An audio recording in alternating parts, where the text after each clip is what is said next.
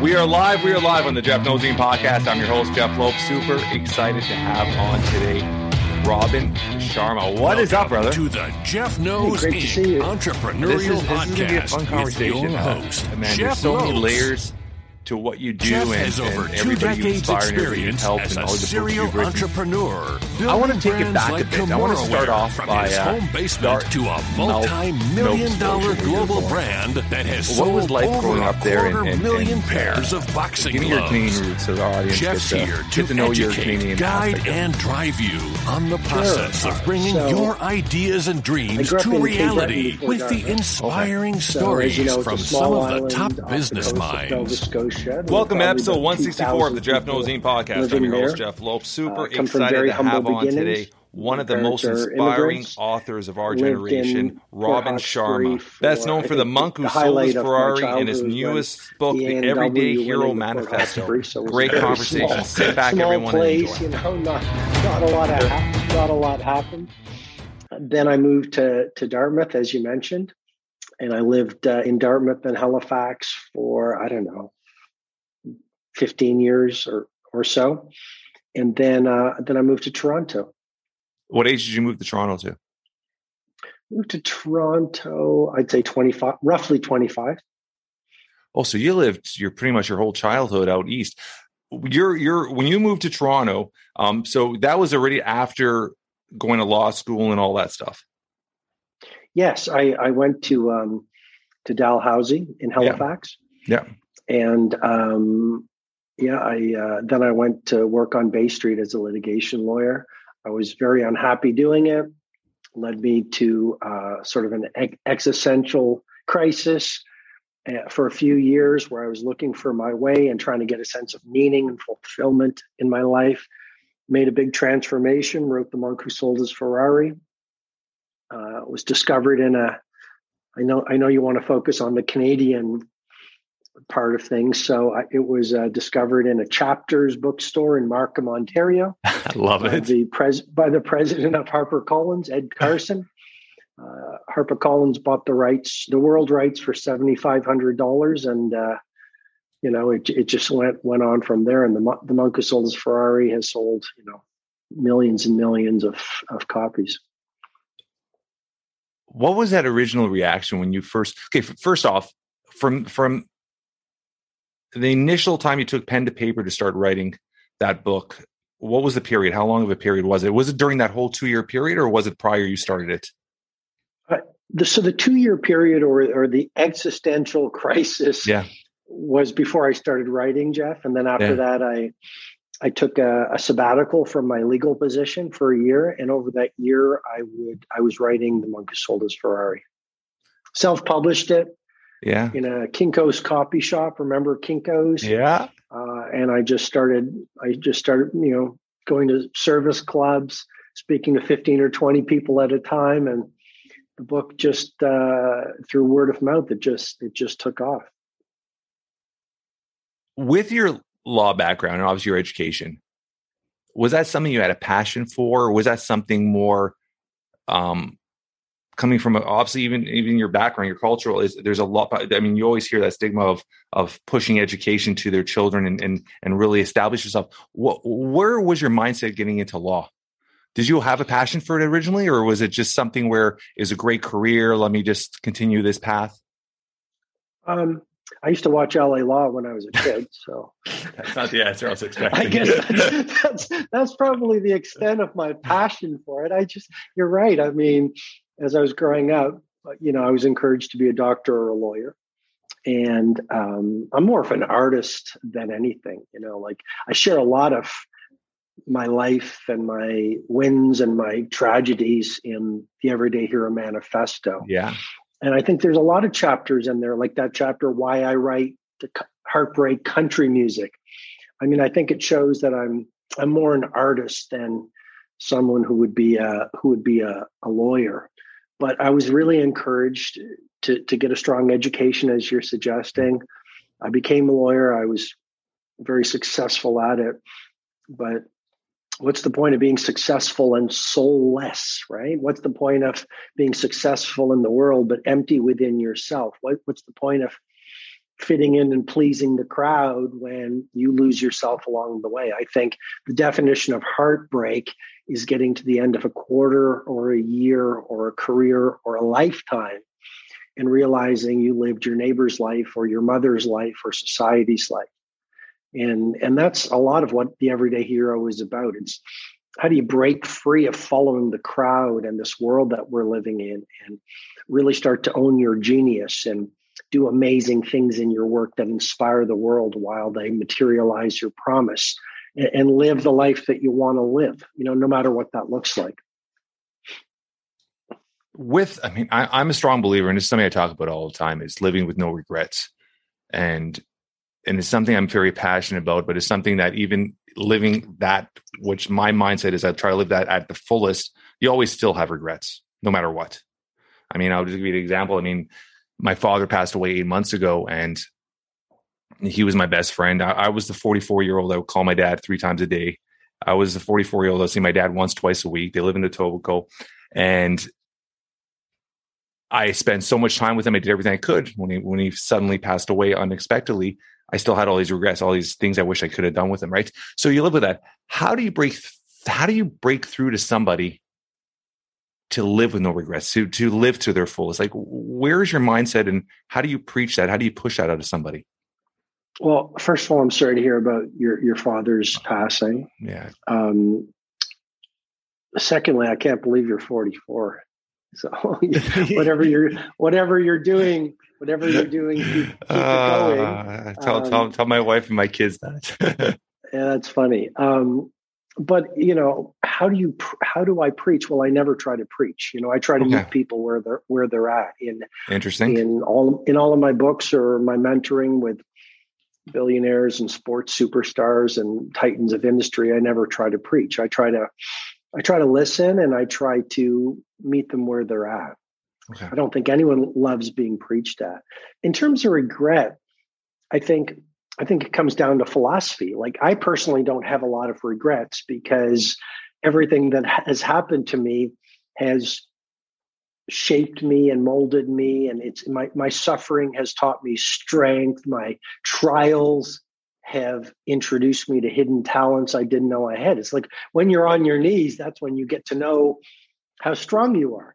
Uh, when life knocks you down, for example, yeah that cracks the ego that covers your heart and teaches you compassion. I mean, we learn strength, bravery, compassion, wisdom, creativity when we are in a difficult time. So, how could I regret the heartbreak? How could I regret the losses? How could I regret the plan Bs when in a it, it almost it's almost like there was a hidden set of invisible hands leading me along. Uh, you know, there's that old idea: a bad day for the ego is a great day for the soul. My ego didn't like that. it when things right. My ego didn't like it when things worked out didn't work out. But in hindsight, I realized everything that happened to me was like this majestic orchestration, perfectly designed to help me grow into the person destiny wants me to be. When did you even? I, I, you're constantly learning and growing. I mean, that's just how we are as humans. When did you find or or realize the gift you have? Even just like I'm, I'm just listening to you talk right now, and it's like I almost want to give you a hug. You're so inspiring. You're so motivational. Just the way you you just you just you get to somebody's soul. How when did you, if even if you haven't yet, but when did have you? When did you find that moment? It was like I have a gift to give. Well, I don't know if I have a gift. You do. You definitely. You definitely do. Well, you're you're more than generous, Jeff. But you know, um, 26 years of a non 26 years toiling on my craft. Yeah. To to get to a place where it looks like I have a gift. Yeah. And that I think that's genius is so much more about your habits and your practice than your genetics and your DNA and that's something I've been evangelizing for, for for so long. I mean, it's really easy to pedestal people who look like they have a gift, and you don't see the sweat equity that yeah, has gone yeah. on for for two decades to to work on the gift. so, um, but thank you, thank you for saying that. I think there's some natural inclination towards communication and wisdom and philosophy and helping people own their glorify their talents, and then a lot of hard work in the trenches uh, to do that. So I don't know if I have a gift, but I I love what I do. I've been at it uh, over a quarter of a century. Yeah. And um, I love writing the books. I love giving the presentations. I love mentoring people. Um, and I do it because I, I, I, love being creative. I love trying to get better, but mostly I, I, I want to be a humble servant to as many people as possible. If you look at the world right now, you know, a, a plague, ravage, a plague rules the earth, wildfires, are all over the place. There's social unrest, there's economic volatility, and I think a lot of people are um, really scared and confused and looking for some kind of a grounding. And I, I worked on the everyday. I wrote the Everyday Hero Manifesto uh, 16 months during the pandemic. I started it actually before the pandemic began in a hotel room in Tribeca. And then once you know everything got locked down, yeah, uh, you're you're a Canadian, so so I was in Toronto as well, and uh, during that time, so you know, it's if you can't go out, you you can go within. Yeah, and you know, obviously, there's incredible suffering and collective trauma as a result of what's going on. But one of the upsides was I, I had all this time, you know, at home where I could just really work on the craft and write the book and try to be as vulnerable as I could be and um, finish finish finish this project. When you're writing, do you try to take yourself out of the, your normal element, or like you said, obviously during the pandemic you were home, but is it is it do you have a certain like schedule like I, I, like writing in the morning i like writing you do what's your, what's your schedule like sure well first thing is i try to get lost okay so in an ideal in an ideal world, like with the 5 a.m. club, yeah. I wrote I wrote it. I mean, th- those. I don't know if you've read the book, but yeah. in the 5 a.m. club, it was in um, there was Mauritius and there was Rome and there's and a lot of those parts of the uh, the vineyard in South Africa. I was actually in those places writing those chapters. I love that. So I, I'm a firm believer that you can't inspire if you're de-inspired, yeah. and I also believe that we be, we feel that inspiration when we when we force ourselves to get away from our routine and our home and our home territory and then when so if we go to beautiful places whether it's mauritius or rome or wherever those are the places that lift my spirit yeah. then we get a you know we, we allow our brains to go into transient hypofrontality flow state and we connect with the secret orbit that geniuses have known, but we can know that as well. It's just often we don't get to the places we need to and create the routines that would allow us to inhabit that sense of possibility. Like we all have a brain that can shift from beta to alpha to theta. We all have a brain that can create flow but as as I say in the new book, you know, to have the results only five percent of the population has, you've got to be willing to do what ninety five percent of the population is unwilling to do. And so most of us, we, you know, good souls, but we want the rewards of world class, but we're not willing to pay the price that world class requires. So one of the things when I write, I try to get away and I go dark. My team doesn't send me emails. I go dark. Yeah. I vanish. Yeah. I vanish. I vanish, even if it's for eight days or 10 days. I vanish. I love and it. literally, I turn off my phone for most of the day or sometimes two or three days. I start my day with some great coffee. I love to sunbathe for a little while. I might yeah. read Meditations of Marcus Aurelius or something philosophical. Uh, I love morning exercise, especially if I'm writing, it's gentler. So I'll go yeah. for a walk. If it's Rome, I'll go up to Villa Borghese. And then I have my five great hours rule that I talk about in the Everyday yeah. Hero Manifesto, which is very disruptive. But I lock myself away from the world for five hours and I do really intense, sweaty, serious, undistracted, undistracted cognitive work and I started like about eight o'clock. And if I can get four or five hours or maybe six hours of flow state creativity and work, I'm done. And then I leave my hotel room and I go for a walk, and I take the rest of the day off. And and I live that kind of a monastic life um, for weeks or two weeks at a time when I'm writing a book.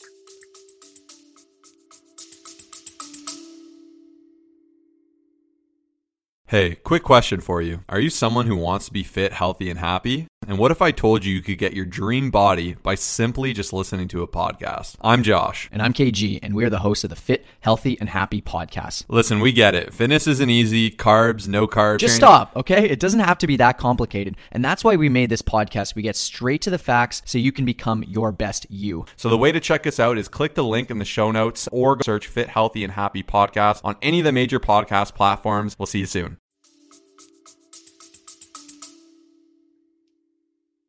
And I, has there ever been moments when you you complete a book and then you just like, how many times do you go back and edit it or go back and and and change before you're like, when do you know in your soul is like, okay, I'm done? Like, is there always questions, or do you always question yourself? Like, because you've written so many, you, you've written so many books. Like, is there as an as an author, is there moments where it's like, ah, this is not ready yet, and it's like, even though you know it's done, you always have that question in your mind. I'm smiling because I'm really enjoying speaking with you. You're you're a great you're a great interviewer. You ask thoughtful questions. You listen, yeah. um, and it's probably because you're Canadian. You know, like I I'm really enjoying it, and so I thank you for I thank you for that. Um, I forget who said it. I, I think it was the, the the person who wrote a prayer for Owen Meany, the the famous yeah. author. Yeah, John Irving. I, anyway, it was John yeah. Irving, and I think he said, "I'm not a great writer. I'm a great editor." I thought that was very, yeah, I thought it was very profound. And and so the Everyday Hero Manifesto, I thought it was done in in February of 2020 after those 16 days in Tribeca. I, I probably iterated it, polished it 20 to 30 times. I'm talking wow. about the entire manuscript. Yeah, yeah. 20 to 30 times. I mean, I can show you some of the pictures in the book that shows what the manuscript looks like if I can find it. But I think you know, you, you're you're you're here it is. So there's a chapter in the book called "Kill Your Kill Your Darlings," and that speaks to the fact that in any creative project, you've got to have the bravery and discipline to kill the things you think are amazing for the sake of making sure only the very best gets into the work. And I think that's a very powerful point. But there's, I don't know if you can see that. Yeah, I can see that. Yeah. See all see all the writing on that manuscript. yeah, I love it. I love well, it that was that was i did that 20 or 30 times with the entire three or 350 page manuscript. That level of iteration changing it then my assistant angela would bring it back again. Like i like to work on a, a stack of paper go through it again you know all 300 or 400 pages iterate it change it add a quote you know and i think that's that's what it takes if you want to do your best work. I love that. I love that and everything you do obviously has there's that moment of their passion. When do you like is there a moment where it's like you're just driving and and you get this thought in your head for a great book and you have to like pull out your phone? Is it almost like a you always hear when i talk about artists songwriters where they that that moment hits them where they got to pull their phone and record or say something they're going to forget it. Do you have those moments Absolutely. Oh, yeah. Oh, well, I have those moments, Jeff, when I have those moments. Yeah. And then I and then I have these deserts of cognitive depletion. And what I mean is I really believe in the muse. And maybe the muse is our higher power. Yeah. Okay. Or maybe it's our instinct. Yeah. You know, when we get out of the ego and listen to the muse, that's the power of nature walks. That's the power yeah. of journaling. That's the power of silence. That's the power of great music. That's the power of traveling yeah. We get out of our ego, or let's go to the neuroscience, the prefrontal cortex, and we get to a deeper place of thinking. And when we get to that, the muse, or it could be our instinct, whatever term you want to call it, could be God, whatever works for you, we start to get these downloads. So when I'm in one of those seasons of creative harvest, I'll get book ideas. I'll get like pages and pages and pages and pages of I love liners, like becoming sometimes fully formed paragraphs. Yeah. I'll write them down. And then, you know, I finished the book in June and, and I've been on podcasts and Can I say one quick thing? I, I sure. love that you take pen to paper still. I'm everything I do is pen to paper. Everything I do is pen to paper. Totally. Every morning, I'm just Totally. constantly, constantly just writing notes, writing stuff. I love it. That's me. Everywhere you go, in my car, in my Jeep, at home, Me I just too. got notepads everywhere. I love that. I love that. Sorry, Yeah, but I, I- I mean, apologize for interrupting there. Your thought process there. No, it's no problem at all. It's I, you know I've got the iPad, I've got the the phone, I've got the you know the paper. You know that paper. It's, Yeah, yeah, yeah, It's yeah. like an iPad that you can Yeah, write yeah, on. yeah. I I always just default. I just I need to write. I'm a writer. I need to write. I can't I can't help not write. Um, but yes, so you know I finished the book and I gave everything into the book, and then I think if you do your job well on a creative project, whether it's an app or a business or a book or a screenplay, then you should be creatively empty. Yeah. And so the past few months, I've been, you know, to confess, complete, uh, pretty much empty. I mean, I'm still getting ideas, but and it's very easy to to wonder if something's wrong. But what I've realized is if you really, you you know, I'm not a, I don't subscribe to the hustle and grind philosophy. I believe if you want to do your best work as an entrepreneur, a business builder, create an artist, you've got to trust the seasons. And I think sometimes you are in the harvest season, like a great farmer, and a great farmer also lets the field go fallow. Yeah. yeah. And and in the fallow season, the ego or the mind says, "Oh, why am I not hustling and grinding? I I should feel I feel guilty." But it's it's in the fallow season that the ideas are incubating for your next creative project. And so if you sort of just trust the seasons and push your best creativity when you're full of creativity, and then when you're empty, rest, recover, travel, read, have great conversations, think, plan. I think you're going to do amazing work and, and, and live a much more balanced life. Yeah, and I love that. And I love the very fact that inspiration sometimes comes from pain or, or like when my father passed away, I needed something to keep his memory going. And um, seven days after he passed away, in six days, I wrote six children's books. And I've released two. I'll show you here. Here's one. Here, give me one second. Show you something. Sure.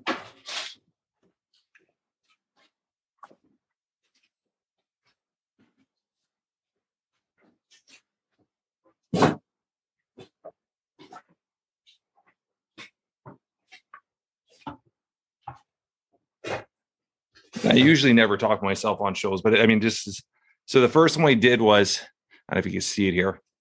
I can.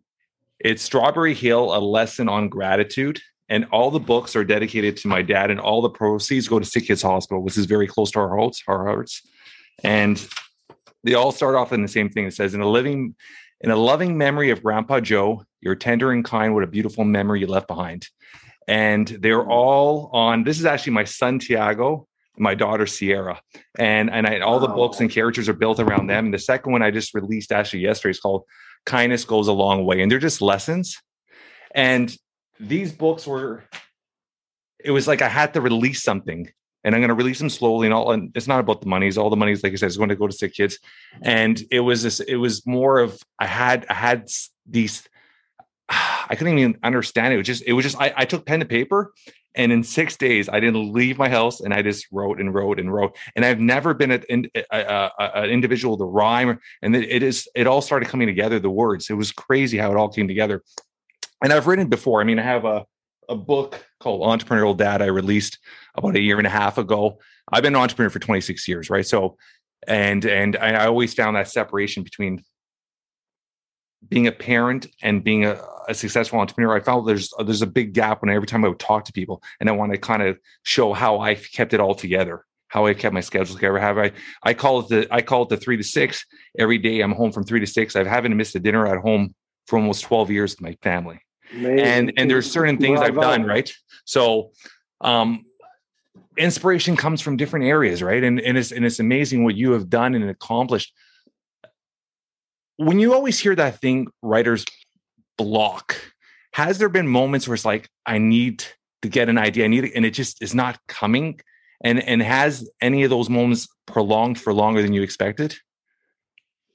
Well, before I answer that, if I may, I, I um, You know, I really want to congratulate you for being such a, a family man. Thank you. Family, family to me is um, so incredibly important. I have mentored so many billionaires, CEOs of big companies, movement makers, and some of them, you know, they're in they're in their mansions or their jets or their yachts, and they have all the money that so many people think would bring happiness, Yeah. but they're alone. Yeah. And and I think it's really I think it's a great time in the world right now to do one thing, which is reconnect with the the, the timeless values I love that. and ask yourself, you know, how do you want to really measure success and what is true wealth? You know, there's a chapter in the Everyday Hero Manifesto. It's very disruptive, and it's called the Eight Forms of Wealth. We think wealth is economic wealth. That's the bill of goods our society has told us. yeah. I think there's eight forms of wealth. One of them is family. You know, I mean, the joy I get. My my son was just visiting me, and you know, the joy I get. I've got two amazing kids. I've got an amazing life partner. I've got a, a great little dog that that she brought into my life. You know, I'm, I'm- my parents are are thank God still healthy in their in their 80s Yeah. and i think you know that is like that is Amazing. you know so incredible so I'm- i appreciate your your respect and your love and your devotion to your family i mean that that to me is something you know rather than the hustle and grind yes i mean i think we we can do it both and obviously it sounds like we both figured out how to do it both if i may i'd also like to ask you um, if you want to go there the, the best thing you learned from your father or i'm just curious the best thing you learned from your father or the best thing you learned from your father just watching how he lived his life? Non-negotiables. I mean, my dad worked at Ford Motors in Oakville plant for Mhm. tw- 30 years. Uh, worked 12 hour shifts back then. I mean, they were doing, they were pumping out minivans and trucks out of that, that, that factory. Worked 12 hour shifts. And back then, he was making incredible money. And if you worked weekends, you'd make time and a half to triple time. All our family and all my uncles worked there. Everybody worked at that factory and everybody worked weekends. My dad never worked one weekend. Every weekend was family time, and he made sure he was with us every weekend. And understanding he made that a non-negotiable. Money was not everything to him. Spending time with his family. He would. My dad would block all his holidays, his four weeks of holidays, into one block every year. And we'd jump in the car, drive for 12 hours to Cape Cod, and spend three weeks every summer in Cape Cod for over 12 years amazing and those memories i have are they're priceless when my kids were old enough to have a memory the first thing i did road trip and we I mean pandemic has changed us now but we do one getaway and one road trip every year because i love road trips. There's nothing more there's nothing more amazing than sitting in the car for 12 to 20 hours and your kids are crying they're throwing up there's they're everybody's upset but those when you sit down and start to think about those memories a year later or three months later or a week later you laugh you have such good memories right? And the first thing I did with my kids when they were old enough, a first road trip was got them in the car, got my wife in the car, and we drove to Cape Cod and we spent a week in Cape Cod. And it's it's it's man, those non-negotiables. And, and I didn't even realize he had that. And it took me to be an adult to have teenage kids to sit back and be like, that was my dad put that in his schedule. And he wasn't taught. He didn't have motivational speakers. He didn't have, he was a factory, he was an immigrant, came to Canada. Um, my mom and my dad, my mom was 19, my dad was 24, were Portuguese. Um, they came from Portugal. And God bless them. The first thing they did was to go to George Brown College and learn English. Hmm. And they both took a, they both took courses. My dad took um, uh, repairing uh, back then uh, printers and fax machines, whatever it was. And then my mom got pregnant and with my my older sister, and he realized very quickly he couldn't do an apprenticeship for a year and a half. He needed money, and and that's what kind of pushed him to Ford, and and the rest is history. But he, a family was everything to him. Family was everything to him. Every it's just everything I did, and I've been an entrepreneur for 26 years. I've done extremely well. I run a couple companies. We got 10 properties. We do all kinds of different stuff. And it was just this, this, this seeing his his joy of me succeeding, his joy of just mm-hmm. seeing his children doing well was was everything to him. Like that was the ultimate trophy, ultimate award to him is like I, I've made it because my children have made it, and and and that was so inspiring seeing right. So my dad was just just and and and, and everything too was just he was just a simple man that never spoke. I never heard a bad word out of his mouth towards other people. Wow.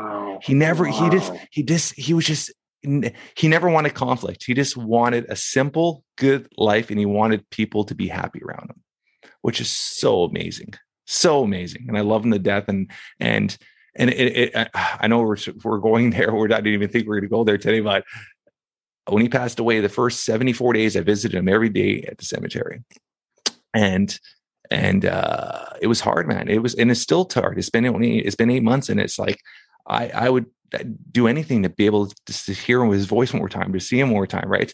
And it was really hard of how it actually happened because it was just it was just so sudden. It was it was May May sixth, 10 and 8, 10 at night. I would call him to say goodnight every night. Every night we would call him this talk and, before we went to bed for five minutes. And I call him and said, How was your day? Oh, I'm tired. I had a long day, Jeff. I was tired.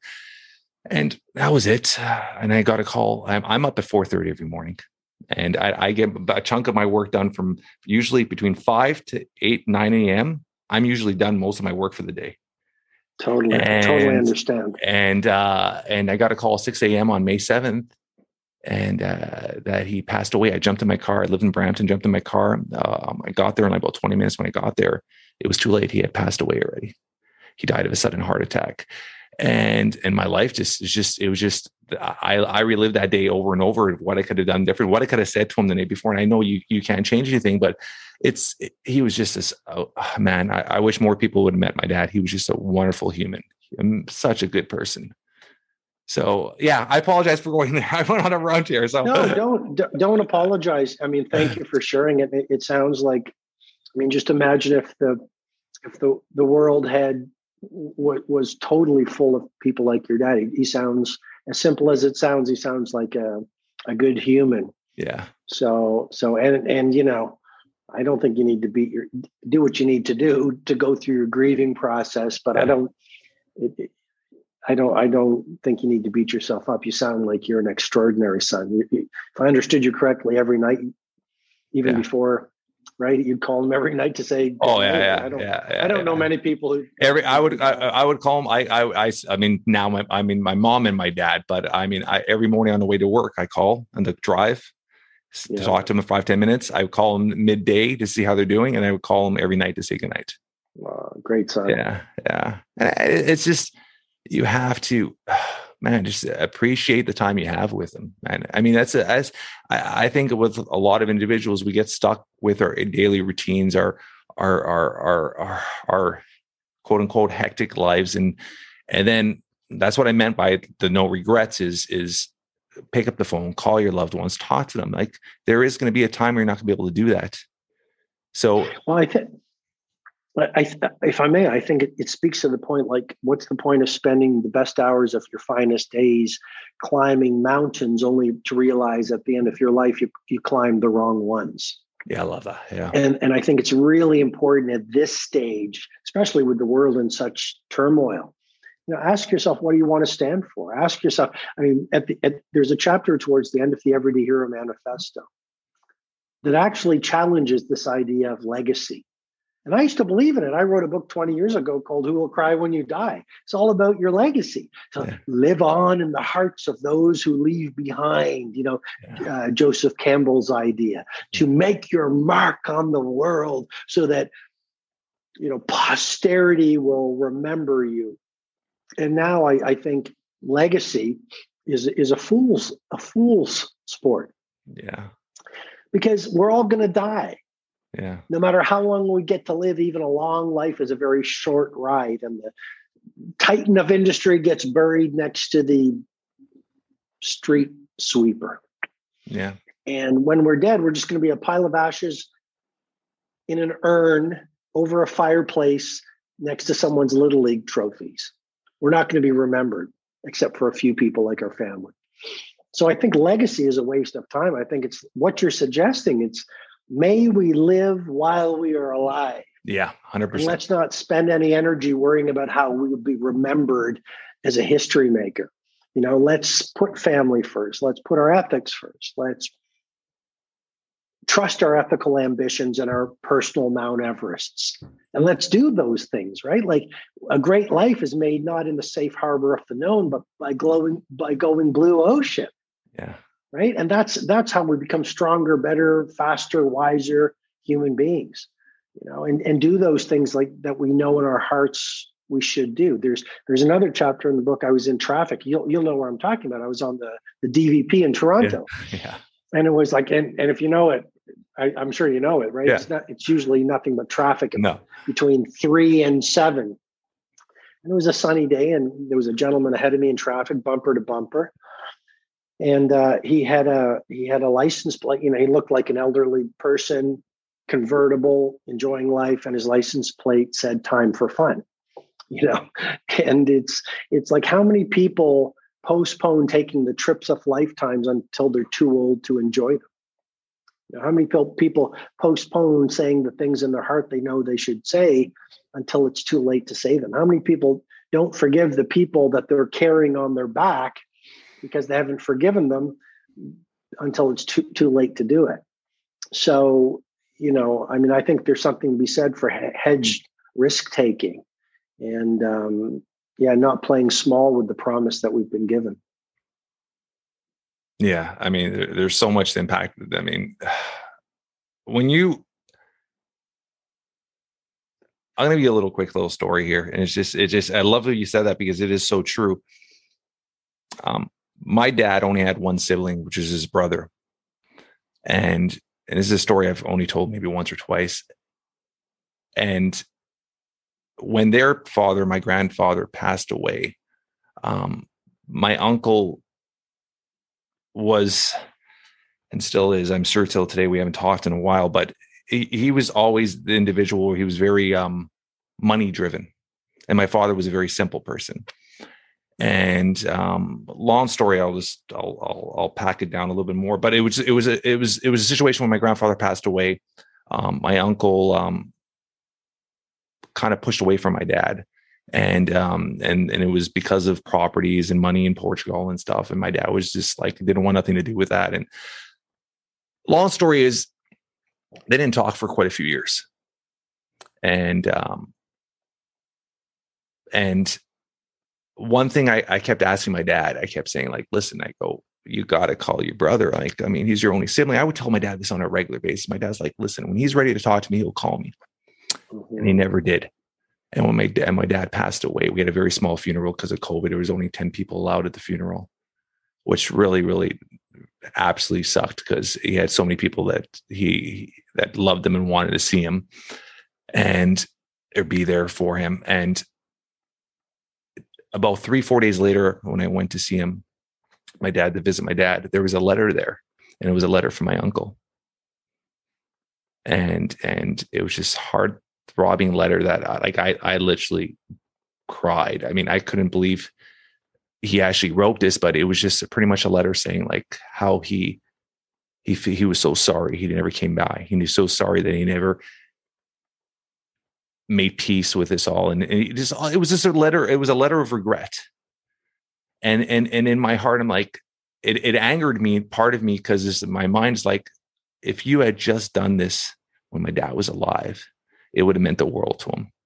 And you're doing it now that he's not here. So a lot of people, just to what you said, they they when they do realize it, it's sometimes too late. And is it uh, just so I understand, Jeff? Are you saying that after your father passed, your uncle wrote a letter, letter just and left it, left it, left it right left at it his si- sitting there at his yeah no yeah yeah he physically left the letter there at at his um uh at his uh, at his tombstone. He left a letter there. Wow, yeah. Wow. yeah. And and it was it, it and, and my dad's my dad's in the wall and it was weird because it was it was stuck in halfway. He was almost trying to stuff it in there. And it was just like halfway in and i had to pull it out. And i was just like who left this here? And I, when i read it right? So it's it's it's it's it's so hard to understand why. I mean i mean like i said we get so busy with our lives we don't uh, truly live to the fullest. And at the same time we do we we don't do the things we truly need to do till it's too late sometimes. So I love that how how what you said that we do need to understand that and, and start living that way, living as if today is our last day on earth. A lot of you hear that all the time, right? And and I think to be, I think the point is uh, we're in to- we're singing from the same songbook. Yeah. And I think the key is to institutionalize some form of grounding and introspection every day. Yeah. Um, you know, th- there's a story I came across, and, the Indian Maharaja would wake up every morning.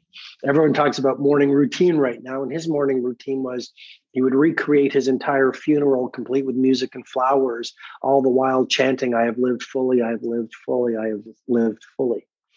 And my dad explained to me when I asked him, What's this all about? He said, This man has found a way to each morning connect with his own mortality and to remind him on the shortness of life. And, and this sounds like a metaphysical or philosophical idea, but by the way, philo- philosophy is incredibly important. We're in this world right now. It's give me the tactics, give me the tactics, hustle and grind. What's the routine? Yeah. Philosophy without methodol- methodology, without philosophy, might send you in the wrong direction. You could be really efficient at the wrong things. Peter Drucker, the great management guru, said there is nothing uh, so useless as doing efficiently that which should not be done at all. Yeah. So I think methodology and tactics are important, but we're in such a science, math based world, we're discounting the value of philosophy. And I think each day, you know, it's valuable to set up some kind of a like a morning practice to remind yourself what's most important. And, and you know, maybe you, you get up and you write in a journal. You get up and I get up early as well. And and you read Marcus Aurelius's meditations or something philosophical. Before you go to sleep, you take five minutes and you write in a journal. And every Sunday morning, you reconnect with your values and you plan your week and all those kinds of things. And that's why I, each day after work, almost every day, I go for a nature walk. I love it. And sometimes I just, you know, it's been a it's been an intense business day, so I clear my head. And sometimes I will listen to audiobooks or podcasts. And sometimes, Jeff, I just I just think, you know, I just think about what I want to stand for, how I'll be remembered. And, and I think the more you can come back to the shortness of life, more you can come back to being an army of one, protecting your own values, even if no one else believes in them. I mean, that's what leadership about is about, Yeah. and I think that's what life is about. Leo Tolstoy wrote a- wrote a short story called "The Death of Ivan Ilyich."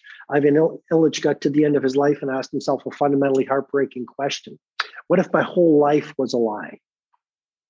That's powerful. Right. So, how many people in the world right now, good souls, full of potential, incredible gifts and talents, and they're living so they're living their neighbor's life. Yeah. they're they're they're they're chasing purely money. I'm not saying anything's wrong with with money. I mean money allows you to do amazing things with your family. Yeah. it gives you a great source of freedom allows you to biohack allows you to travel allows you to give to give to others. I, I think a lot of people though they put money as as their gods versus their servants. Yeah. and I think, you know, what we're talking about is, and, and that's the, one of the benefits coming from the pandemic, right? The, the great re- resignation, the great, what they call it, the great quit. People are leaving cities, leaving their jobs, but they're, they're reconnecting and awakening to what's truly most important in life. And I think that's really something to think about. What is success to you? And then having the bravery to construct the remainder of your life based on your scoreboard of what success is, even if no one gets you. Every great visionary was ridiculed before Yeah. they were revered. Yeah. Yeah. What other forms of art really drive a passion to? Do you draw I don't draw. or paint or anything? Um, I don't paint. no. music? I, I love. I love music. Sure. what what what, music. what genres of music do inspire you? And you said, Um, like the, the past, like through the whole pandemic, I'm I've become like super super country country music Seriously? fan. Yeah. No, today today I, I listened two hours. I listened to what is it? Wade Wade Bowen. Okay. Yeah.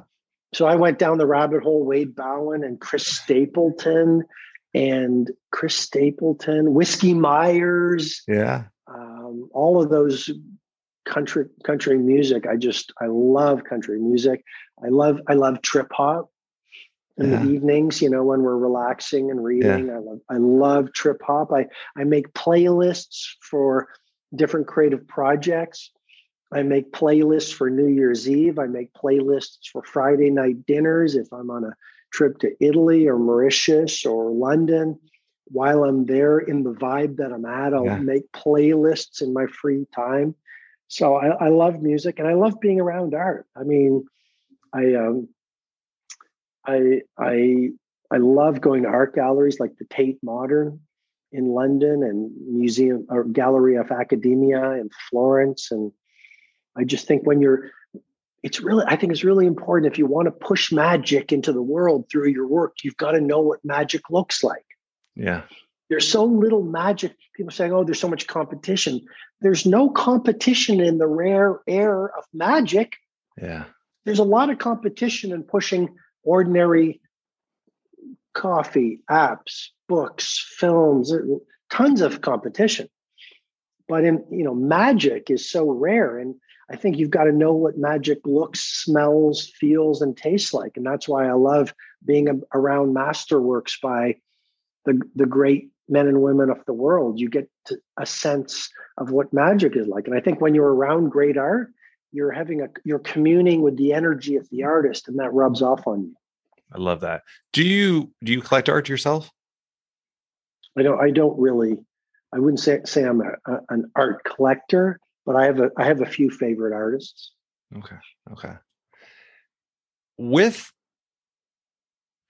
all the places you've been to, traveling wise and stuff like that, and you obviously have certain spots that inspire you more than others when it comes to creativity for work.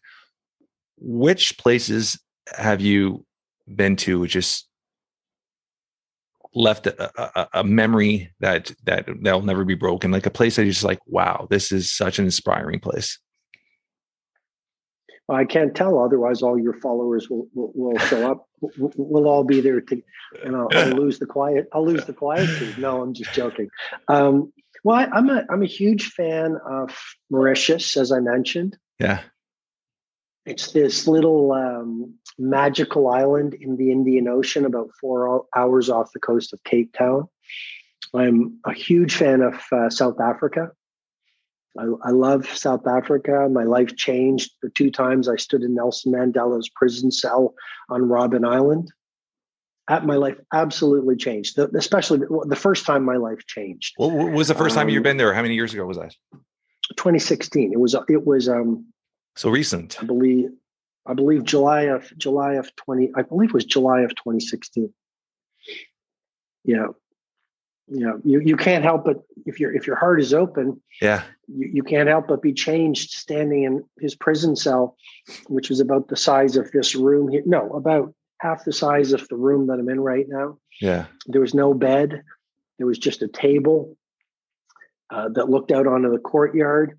I went to the limestone quarry where he damaged his eyes because of the sun um, shining off the limestone. He, he was trying. It was a form of torture because all day for seven years or so, he was just breaking rock with the other ANC prisoners, but it wasn't used for anything. So it was just, you know, no no meaning and purpose. I saw the showers we, where he would shower as an elderly man, and the young guards would laugh at him while he was naked showering. I went to the commissary where, when I went to his, his um, I saw where where where he where he spent 18 years of his life. He wasn't allowed out of that cell to attend the funeral of his eldest son, who was killed in the car accident. The letters from Winnie Mandela, I, I saw the propaganda office where they would actually not give the letters from his family, talk about torture, you know, family. Imagine not not receiving any letters from your family and wondering what's going on, or letters from Winnie, for example, his wife at the Yeah. time, that were um, what, what's the word? You know, you, the, cut out or blackened, Yeah. blackened Yeah. out, Yeah. Yeah. Re- redacted, redacted. So, but South Africa is an amazing, amazing place. I love London. You know, if you're an artist, you've got to walk the streets of London. Yeah. How many artists have been there? Um, I, I, I find California has a great vibe, just a very open vibe. New York is amazing. Um, Dubai is fascinating. Uh, no, you know the north of north of Europe is cool. Like you know the Scandinavian country. I mean, the world is an amazing place. Yeah, yeah, yeah. Scandinavian countries are. I mean, I always say if there's another place I'd probably live, it would be one of those Scandinavian countries. I mean, it's just it's it, it, their their their mindset, their way they live, their their their inspiration for art and music, and yeah, this yeah, uh, that's one place I would if I were to be forced. I love I love Canada. I'm a, I'm a very proud Canadian. But if there was another place, I'd be. Uh, I think this one of the Scandinavian countries would be be ideal. Fatherhood. What does fatherhood mean to you? It's hard. It's hard to summarize it. I would say, uh, fatherhood is joy. Fatherhood is a privilege. Fatherhood. You know, my, my my job is not to be my children's friend, even though we're extraordinarily close most people would if you saw me with my kids you'd go like i can't believe it you guys are like best friends yeah you and your children but this is just my perspective but my job is not to be their friend. I think too many parents fall into the trap of trying to be liked and you know be their children's friend. We are our children's parents. We have to set boundaries. I think it's important to mentor our children. I learned this from jacqueline kennedy. She would expose her children to great art and great conversations. Um, JFK's father, Joseph Kennedy, brought fascinating figures and sat them down at the dinner table over long dinners, and the kids were actually there. You know, so many parents say, "Okay, the guest is here. Now you guys go watch TV in the den." But Joseph Kennedy would have fascinating people, and then he'd have you know the kids, and they were little kids around the table. So fatherhood is like to me, it's mentoring, it's championing. Yeah you know, it's having sometimes having hard conversations. I think you can say what you want so long as you say it with respect. So yeah. I think it's important to, to, say things to your kids in loving ways, but that are honest and truthful. If they don't like it, that's not really my that's not really my issue. Um, I, I, also I read a great book called um, Chasing Daylight, and it was about the global CEO of KPMG, and he, and he was given 90 days left to live. He had an inoperable brain tumor. So he spent his last 90 days creating what he called perfect moments with his family because he didn't, didn't spend that much time with his family. To me, fatherhood is creating perfect moments with your loved ones. I mean, just literally orchestrating perfect moments. It's so powerful when you're intentional. Friday night, family dinner, dinner. Yeah. How can I make a perfect moment? Maybe you write a letter to your loved ones and you recite it before you eat dinner. Maybe you have the right playlist. Maybe you make a new meal, you know, bucatini lim- limone, al limone. But, you know, th- these kinds of intentional things are very powerful. So fa- fatherhood is a great privilege. I love that. You said you have a pooch now, a dog. What type, what type of dog is it? It's a, ch- it's a Chorky. She's a little, a Chorky. It's a, it's a little one she she's a little one who thinks she's a great dane. she thinks she like she she she walks around like she's the the biggest dog in the neighborhood. Yeah. She thinks she, she thinks she's a big dog. She's got a very strong heart, tons of courage, character. But she's a Chorky, part Yorkie, part Chihuahua. Great dog. Yeah, dog. I mean, I've I grew up uh, my my parents used to take dogs out of shelters, and uh, we'd always have two, three dogs. Growing up, we always had two, three dogs, and uh, when we got married, uh, we we the first thing we said to him, myself and my wife, we looked at each other and we are like, okay, we, we're going to learn to live together. So we lived together for a year, and then we're going to learn how to take care of something. The first thing we did was get a dog after a year and uh, and um, we had a Milo for um, God over 13 years till he passed away. And recently, uh, a couple years ago, we got um, a lab, uh, Jax, and there's nothing that feels a house unconditional love of a dog. I think totally. it's so important to have around children, just that unconditional love, that responsibility, that that that that that, that affection a dog brings. So I I love that uh, you mentioned that at the beginning. Let's let's let's end it with a little bit more about your book um, and uh, anything you want to talk about your book before we uh, head out today. Well, the book is called The Everyday Hero Manifesto. Um, I'm really grateful to all my readers around the world. They've made it one of the best selling books in the world right now. And it's uh, it's a roller coaster ride. It's it's it's um it's a very contrarian book. It's part manual for exponential productivity and massive success in the world. It's part uh, philosophical, spiritual handbook. It's part personal development book on personal mastery and owning your gifts and your talents so you live you know your your highest life. Um, there's chapters on the time 10 years of my journals vanished. There's chapters on steve, steve jobs's last six words. There's chapters on my pyramid of exponential productivity. Um, yeah it's my most vulnerable my most vulnerable book my most honest book. Not that i've ever tried not to be honest but i just went to places i've never gone to um, I've put so much of my methodology that I've shared with many of the world's most successful people into it. And um, yeah, it's available in audiobook. It's in Indigo and Amazon and Audible. And, and I'm really happy to say a percentage of my royalties go to help children uh, with leprosy rise. let's, a, let's talk about your yeah. foundation. That was something I actually wanted to talk about. So I apologize mm-hmm. for skipping that. Let's talk about your foundation quickly. Sure. Well, a few, uh, probably three years ago, my dad, who used to be a family physician in Africa early on in his career, he worked with, with lepers. Okay. So about three years ago, he said, Robin, if you ever have a chance to help people suffering from leprosy, you don't hear about leprosy, right? Yeah. In Canada, we don't hear about no. it. Um, but uh, he said, if you ever have a chance to do it, do it. So I have this foundation. It's uh, a foundation for children. And uh, for my past few books, I've been giving a part of the royalties um, to this foundation to help children suffering from leprosy. And and you this foundation started you said three years ago. The foundation started maybe twelve years ago. Oh, so it's been a okay, okay. Mm-hmm. Yeah. we've helped helped uh, childhood uh, uh, literacy. We've given to different causes, but now my focus is uh, leprosy reducing leprosy. I'm going to ask you one more thing.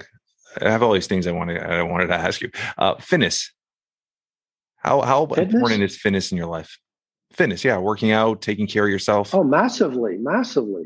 Oh, there's there's there, there's some key chapters in the Everyday Hero Manifesto. One is called the Trinity of Radiant Vitality. It talks about epigenetics. If yeah. if someone's not aware of epigenetics, if someone's not aware of biohacking, if someone's not aware of the pharmacy of mastery that happens when you exercise, let's say first thing in the morning, the release of dopamine, brain-derived neurotrophic factor, oxytocin, serotonin, norepinephrine, which boosts focus, the reduction of cortisol. Fitness is incredible to, to, to extend your telomeres, which is one of the primary metrics of uh, your real age versus what I call your driver's license age. Yeah.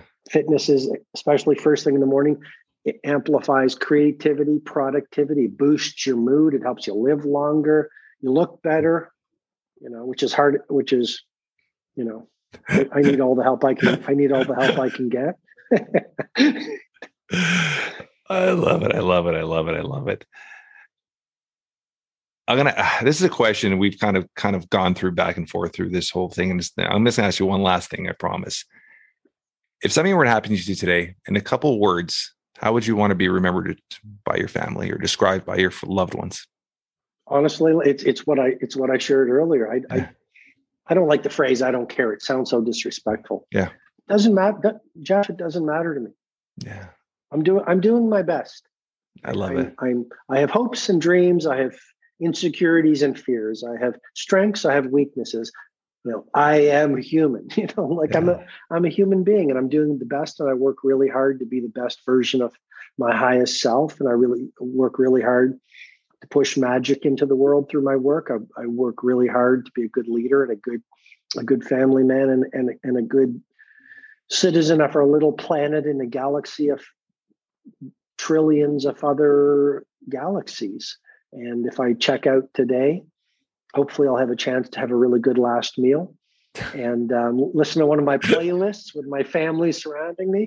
And it doesn't and it doesn't matter how they re- they'll remember me as they'll remember me, and it doesn't matter. I go off to a I, I I'll check out and I'll go off to another podcast in the sky.